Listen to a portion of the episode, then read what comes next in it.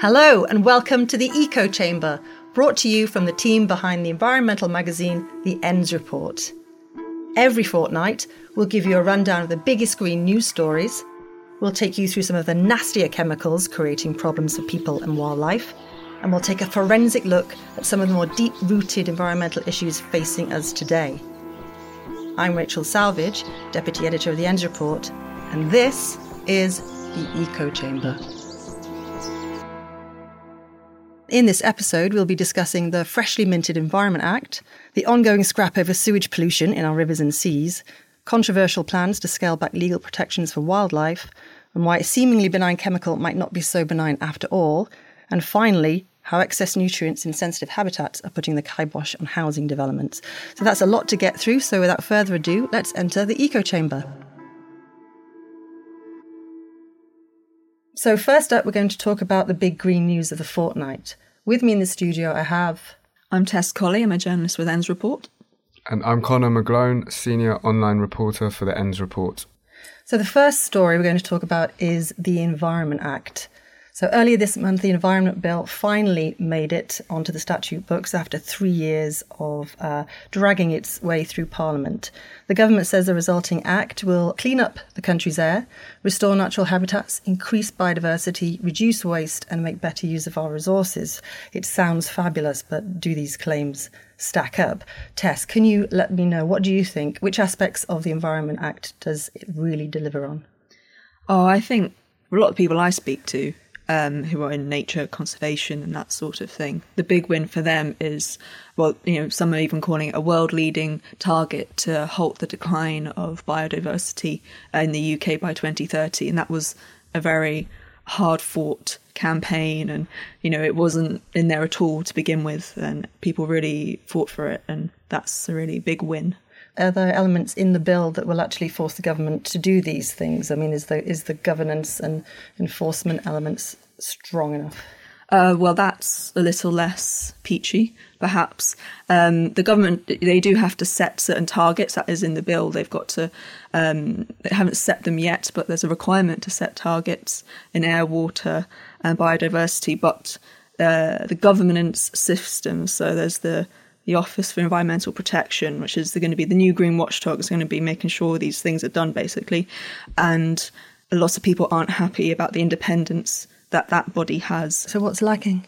Uh, well, at the moment, as it stands, the Secretary of State or ministers have the power to offer offer guidance is the phrasing uh, offer guidance to the OEP, the watchdog, in their enforcement policy. Basically, that enforcement policy decides what is and what isn't a serious environmental breach. And that's obviously going to be really important in deciding what things they actually go after and who they go after. Uh, Sounds highly questionable. So, what kind of uh, organisations do you think might fall under the remit of the OEP's uh, sticks and carrots? So, public authorities are going to be in line uh, for the OEP. So, that's going to be um, anyone from Natural England to local authorities. Um, and they're all going to be getting a bit worried. There's already some complaints have been filed with the watchdog in advance of it actually being up and running, uh, and that's that's you know um, lots of problems with slurry and manure and that sort of thing being mm. spread in places it shouldn't be. Um, and these are the things which people want it to look into. Mm. Speaking of slurry and manure and all those horrible things, um, yeah, so sewage seems to feature quite strongly in the Environment Act, but that wasn't always the case, was it, Tess? Can you tell us how that came about? Yeah, so when the when the bill first appeared, there was very little about water pollution in regards to sewage, uh, but in the last, well, certainly in the last year, it's really really got a lot of public attention. And uh, there have been, again, campaigners, but also politicians.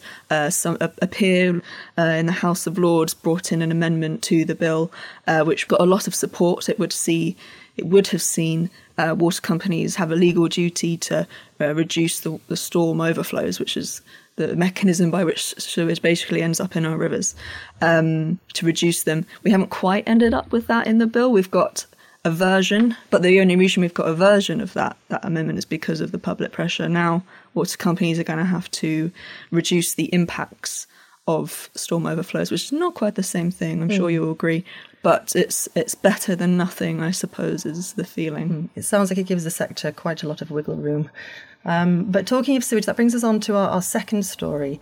The um, Environment Agency and Ofwat have been under fire from campaigners for a really long time for not uh, enforcing rules around sewage pollution and allowing it to happen.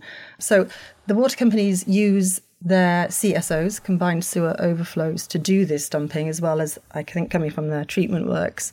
Um, but Connor, can you tell us how that how that happens? Is it is it something that's legal? Um, how does it take place? So yeah, um, the water companies are quite quick to point out that they are permitted to actually use these combined sewage overflows to release sewage into rivers and the sea, um, but they're only meant to be using these um, overflows uh, during times of severe rainfall or um, snow melt or things like that. But um, they're also meant to treat a certain volume of the sewage um, that that they are emitting. And a lot of water companies um, will claim that this is because they have aging infrastructure. Um, it, go, it goes back quite a long way, especially in London. You see that the, the sewage system was was really built in the Victorian era. But that all sounds very well, but there are a lot of suspicions that water companies are using CSOs on a regular basis and not just after times of severe rainfall. Uh, for example, I was talking to the owner of a oyster business in, in Dorset last week, um, and they've had to recall a lot of their catch, and it's affected their businesses a lot. Well, the sewage has actually affected the, the oysters. That's right. So yes, the the business was um, told to recall its produce because of fears over norovirus, which is a nasty illness to get. And the owner um, said that the sewage being being discharged into the sea there was the direct cause of. What does the water company say? Is it which which water company is it? This was Wessex Water. Do they deny that or? W- Wessex Water have den- have have denied that um, it's specifically to do with them. They say there's a lot of different sources of pollution, such as agriculture, but uh, the the business owners in Dorset aren't really buying that. They say that they check the weekly they on a weekly basis they check their um, the levels in the water there, and that it seems to them that Wessex Water are discharging whenever it rains. Doesn't have to be a, a particularly um, big deluge. That they'll just use that regularly. Like you needed another reason not to eat oysters. Uh, so, um, so according to the water sector's own reports, because they have to report into the Environment Agency on the number of times that they spill raw sewage into rivers and seas, they say last year it was 400,000 times and it was for around 3.1 million hours. We know that that's not the case. We know that that's going. It's going to be a lot more than that, and even that, you know, if that's the minimum, then it's terrifying to think what the what the reality is. But Tess, what would be the sort of public health and environmental impacts of all this sewage going into our waters? Well, there are lots, unfortunately. I think a good example, it's one that came up recently, is in Oxford. Um, there's lots of popular bathing spots around there, and some samples uh, back in September were taken by some volunteers in these spots, and uh, the levels of bacteria were found on average to be twice the recommended safety threshold um, uh, back in May and June, which is pretty shocking. And several people reported to the, this volunteer group of falling ill after Yeah. uh, having bathed in them, and even more recently, a couple of weeks ago, I think uh, the MP for um, the part of Oxford, Layla Moran, she said in Parliament that she's campaigning for this these areas to have a bathing status, which would basically mean they'd end up getting more regulation, more monitoring at least. Um, and she said she'd had a constituent whose daughter became sick after a swimmer was laid up with stomach cramps for several days, and another person needing antibiotics. So it can really make you ill swimming in our rivers, unfortunately. Yeah, you do see a lot of local news stories of you know, especially during the summer, of dogs and children getting sick. Yeah. it's really frightening. The level of underreporting could be quite astounding, I think. Um, if we look at um, a group called the Windrush Against Sewage Pollution, they've looked at Thames Water's data and they think that the Thames Water may be n- that 95% of uh, the firm's spills may be going unrecorded, which is just a, a crazy amount amount of unrecorded sewage spillages. Yeah, if you scale that up across the water sector, that's phenomenal, isn't it? Can you the- imagine? Yeah, the water sector hasn't even denied it. They're just sort of So we're looking into this. Yeah, yeah, we're going to look into this, and uh, so then it's. I guess it's great news that the Environment Agency and Ofwat have started this investigation. Yeah. But there is the whole question of uh, why now? It's a, a bit late, right? Yeah, and they're saying, um, well, we threatened to put all these monitors on the sewage outflows for all, for the water sector, and that is what has woken the sector up, and they've come to them as saying, actually, we think there might be a problem. And then all the campaigners are saying, hang on, it was all our work, you know, revealing that you know they're they're, they're dumping outside of their environmental permits that have done it. Don't try and call that your your win, which I think is quite amusing. Um, they're also a little bit concerned as well, the campaigners, that this is going to create an information blackout because they're saying that if this goes under a proper um, uh, investigation and they're looking around 2,000 outflows, that will mean that whenever the campaigners are trying to get information from the water companies, the water companies or the Environment Agency or whoever it is, will say, I'm sorry, this is part of an ongoing investigation. We can't give you that information. So they're a little bit concerned about that. So this is uh, another one to watch. The next story we're going to talk about is how the government is considering scaling back legal protections for some endangered species. So this doesn't sound like a very good idea at all. Uh, Tess, can you uh, fill us in on that? I think you've been working on stories related to this. Yeah, so the habitats regulations, uh, the name of the, the thing in question, um, they're the basis for many of the UK's protections for threatened species or, or vulnerable uh, habitats, and they came into law when we were in the when we were in the EU. And back earlier in this year, Secretary for the Environment George Eustice said that the government wanted to look at refocusing uh, them Euphemisms. euphemisms. Uh, so to ref- and obviously this caused quite a lot of alarm. What does refocus mean? Um, and you know, some people say, well, you know, if you're going to do this, you must add into the amendment in the Environment Act uh, that you'll only change them to strengthen them. This was not taken up. Um, but the government say, you know, they're not. They don't obviously. They don't, obviously they don't want to weaken anything. Why would anyone want to do that? We've got all these targets to halt the decline of of biodiversity by 2030, etc., etc.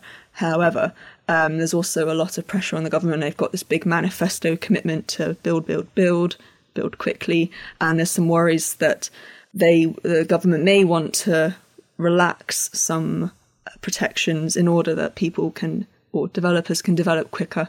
Um, because at the moment, the habitats regulations are often a thorn in the side of developers because you know they want to develop in a certain Slows place, but down. there's a protected there's a protected species or something Damn like that. Yeah. Those goddamn newts. Yeah. Um, uh, yes, and Yeah. Boris Johnson, I seem to remember, got on the case of newts, didn't he? He did a few It years ago, yeah. people go after newts. Poor things. Poor newts. And I don't know what they've done I to deserve it. I think it's very apart from being expensive to count them and move them. I think that's what the developers don't like. Yes. yeah, Marcus Rashford had to move some newts because he wanted That's to build a mansion. Yeah. He probably did it properly, didn't he? He probably didn't downscale Probably their It's true. legal we like Marcus protections Rashford. first. Yeah, probably.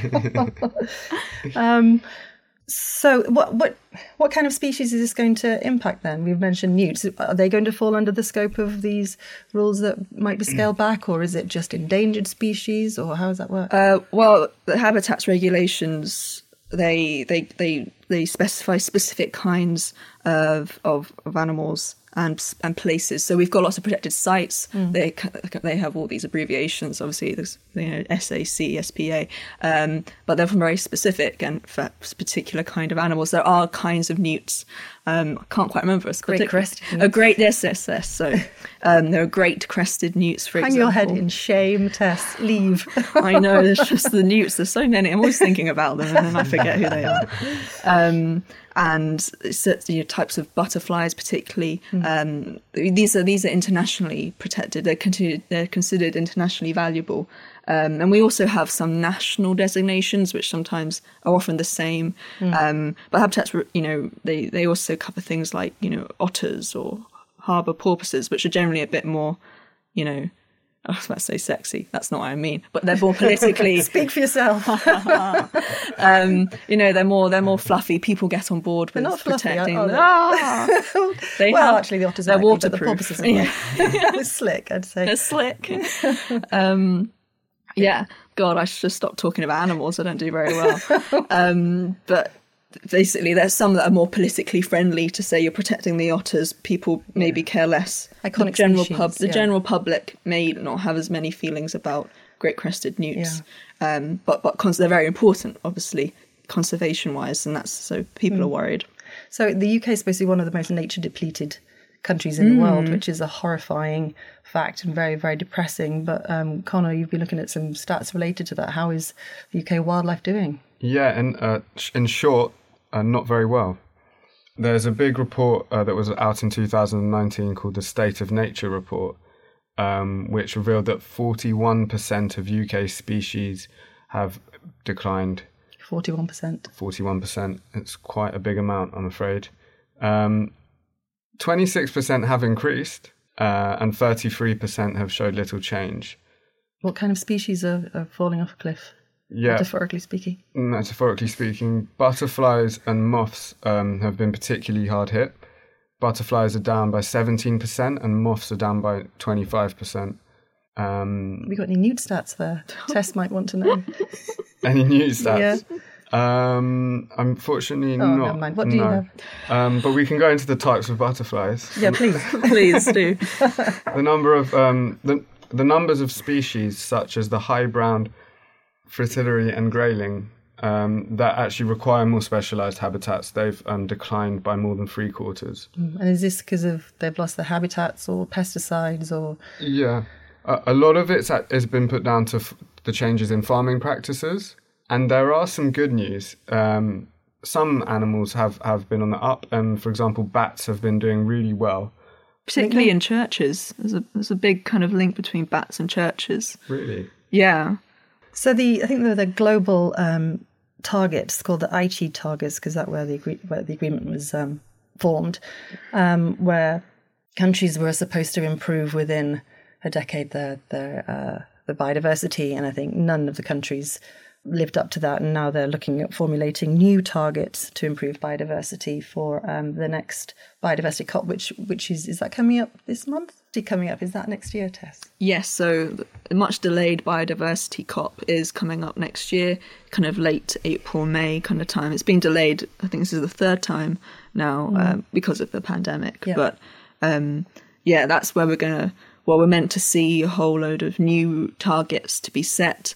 Um, you know, but like you say, we didn't, the world largely failed to meet these ones last time. And the, UK did say it met four of them.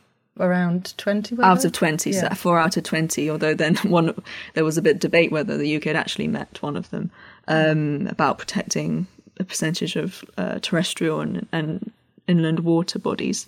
Um, because there's a debate about when you say something's protected what does that actually mean it's actually it's not actually as clear cut as you might think um, but yeah we're going to be setting some new targets in um, kunming in china there's going to be a lot riding on that, and they will be targets for the next 10 years. Right. There's another to keep an eye on, although these targets won't be legally binding, so nobody gets into trouble when they're not met Well, yes. conveniently. conveniently. That was really interesting. Thank you, Tess. Thank you, Connor. And we'll uh, see you in a fortnight for the next set of Big Green News. Our next section is the Chemical Brothers, where we have two journalists who are going to talk to us about some of the nastier chemicals that we may come across in the environment. We have Gareth Simpkins, senior writer on the Ends Report. And I'm Simon Pickstone. I'm a senior reporter at ENDS Europe, which is a EU focused sister publication to the end report. And So, what substances are you going to talk to us about today? Well, we've got a cracker up our sleeves for you today, Rachel, and it relates to the hole in the ozone layer. Um, and as many people may know, it's one of the kind of globally most recognized environmental problems since the 1980s. Um, and generally, this is thought of as a bit of an environmental success story. So we had the 1987 Montreal Protocol, uh, when the world's major emitters agreed to phase out the use of something called CFCs, a class of substances called CFCs, chlorofluorocarbons, which were uh, effectively destroying the ozone layer and causing all kinds of problems with radiation. Since the 80s has shown quite promising signs that it is shrinking, although there's a good deal of annual variation. What's happened is we've removed CFCs and we've created a case of regrettable substitution. CFCs were by and large replaced by another class of chemicals called HFCs, which are hydrofluorocarbons. These don't destroy the ozone layer, but they have a unfortunate side side effect of being an extremely potent greenhouse gas. Um, what we then had in 2016 was that the world came together in, in Kigali, um, in Rwanda, and signed a, an amendment to the Montreal Protocol, which is now known as the Kigali Amendment, in which basically countries agreed to phase down the use of HFCs as well. Okay. New research, however, indicates that one of the widely used substitutes, which we thought was basically harmless, turns out it may have a sting in its tail. And Gareth here is with us to explain a bit more uh, what this new research suggests.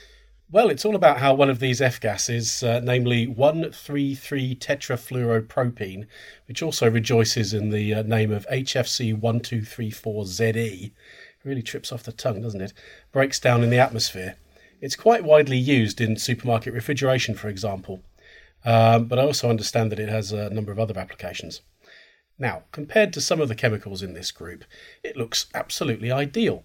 Its global warming potential is less than one, so it's not even as bad a climate forcer as carbon dioxide, which, ironically enough, is actually rather weak. Um, some HFCs are thousands of times worse than CO2. That's in terms of their potential for per ton increasing global temperatures. Yes, yes. other words, yeah. Uh, this chemical is also far less flammable and less toxic than some other alternatives in the class, an issue that has caused some uh, regulatory controversy over the years. So far, sounds great, right? But research circulated by Australian researchers earlier this year is a real Houston, we have a problem moment. It's not been peer reviewed yet, so far as I understand, so it should be taken with a grain of salt, I suppose. Nevertheless, under the influence of sunlight, HFC 1234ZE degrades into trifluoroacetaldehyde, which in turn mostly degrades into the radicals CF3 and formyl, so that's uh, CHO. But that is not the end of the story. About 2% turns into HFC23, which is, wait for it, 11,700 times more powerful a greenhouse gas than carbon dioxide when it's analysed over 100 years. So, what looked like a magic solution turns out to have a really nasty sting in its tail. If this reaction is accounted for, its global warming potential should really be considered as closer to 234 That's 234 times more powerful than carbon than CO2, dioxide. absolutely, yes. Now, this may go some way to explaining why there's a rising amount of HFC 23 in the atmosphere, which should be falling as a result of the Kigali Amendment. Uh, the rise has been previously assumed to be the result of surreptitious production in China, which no doubt is very much largely the case. But now the picture has been made rather more complex. What are the lessons from this discovery? Well, it looks like the global system of F gas regulation needs to be modified to accommodate atmospheric chemistry. So, what's happening to a gas when it enters the atmosphere? Why is it breaking down? That's purely just from solar energy. Yes, precisely. The um, a photon hits one of these um, one of these molecules and it breaks it apart, much like uh, a lot of other atmospheric reactions. For example, how um, ozone, ironically, is uh, created at low level. And so, presumably, what what you're saying is, um, if the results of the study are confirmed when they're peer reviewed, we could actually see a bunch of chemicals that we thought were basically harmless in terms of their global warming potential reassessed based on how they're breaking down in the atmosphere. One might make that assumption. Yes, it's it's not a bad one. This in turn has serious regulatory consequences for the entire global system of F gas regulation. And I mean, one of the things when someone who's potentially looking for a new fridge or an air conditioning unit or something that involves having uh, some kind of coolant, F gas, are there alternatives? Are there are there gases we could use that don't have any potential for breaking down in the atmosphere like this? Yeah, there are a huge range of alternatives to F gas which are being uh, adopted um, around the world. Um, classic one, which has been used for almost a century now, is CO2. There's also um, ammonia and a variety of other gases as well. But all of them have their own difficulties and uh, eccentricities, and HFCs work very, very well. It's why they were adopted. Well, I think um, that's uh, something to keep us up at night, Gareth. Thank you very much for that. Thank you, Simon. I'll pass back to Rachel now. Thank you. Thank you, Simon. Thank you, Gareth. That is, yeah, very concerning news and something we will have to keep our eyes very firmly fixed on. Now we're going into our deep dive section. Today I have in the studio with me I'm Jamie Carpenter, editor of Ends Report and Ends Europe. Thanks, Jamie. We're going to be talking about the chronic pollution affecting some of our most precious water bodies. In this scenario, the pollution is coming from both farmland and the water sector. Nutrients from sewage and fertilizer are pouring into water bodies, creating algal blooms which use up the available oxygen, and as a result, it chokes the wildlife in the river or in the coastal water. But this isn't just a problem for the environment, it's become a huge headache for councils and the government too. Jamie, can you let us know what's going on? Yes, thank you. Well, um, yeah, this is about algal blooms of doom. And as you just said, the environmental problem we're talking about here is eutrophication. And this is where nitrate and phosphate overloading encourages algal blooms that can starve water bodies of oxygen and kill aquatic species. But as well as spelling doom for wildlife, this is also spelling doom for house building in some parts of the country. So in a recent feature, I took an in-depth look at this issue. Um, it created big headlines, I think about two and a half years ago, yeah. when Natural England advice caused a big housing logjam in the Solent region, um, and tens of thousands of homes were stuck at that point. So that that advice, why did the why did the Natural England issue that advice if it was going to create such a problem? Well, I think they, they, they felt like they had to. It was in response to a European Court of Justice ruling known as the, the Dutch nitrogen case. Um, and, and basically, as a result of that, without going into the details of what the case said, it meant that in those areas, planning authorities could only grant permission for new schemes if the developers are able to demonstrate that they would be nutrient neutral. Okay, so is that for development anywhere or just development in particular designated sites? It's it's slightly confusing in that Natural England seems to be taking one one area after an area to investigate the issues and then issue advice. So essentially, if you're in somewhere like Solent where where you have um, European protected sites, so things like Ramsar sites or special special areas of protection, those, those sorts of things, then Natural England is concerned about the runoff of nitrates into those those waterways, and that's caused the that's caused the problem there. Okay, but the government obviously has a housing crisis on its hands, and it's telling councils that they have to very quickly set out how many houses they're going to build and where they're going to build them.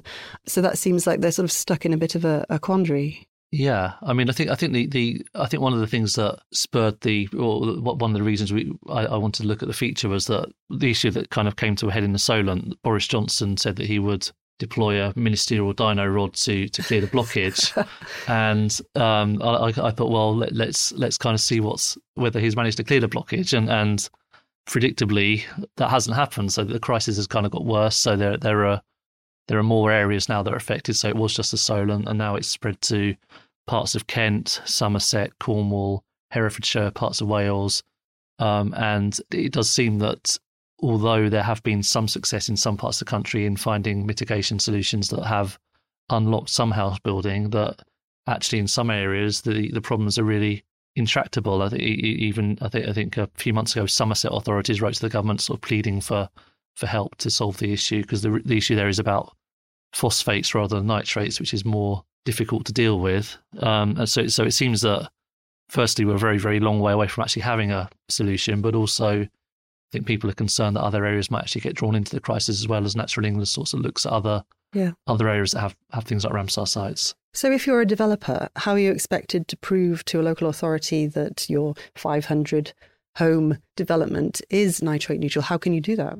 Well, what, what most of these areas are doing, they seem to have commissioned consultants to produce calculators so developers can actually kind of calculate the, I suppose, the, the quantum of their development and what the what the kind of output would be, and then then developers will have in the Solent where where things have been going on the longest amount of time, they have possible mitigation solutions. So so they might they might, for example, put in an on-site wastewater treatment plant or buy land to put in place um, a wetland, or, or there, there are there is a kind of a, an emerging market of third party agricultural sort of mitigation providers. So essentially, you're you're, you're paying a, a landowner to rewild their land, so taking out agricultural production and and, and that would reduce the, the runoff of nutrients from that location. So that's uh, another of Greta Thunberg's favourite things. It's more offsetting, is it?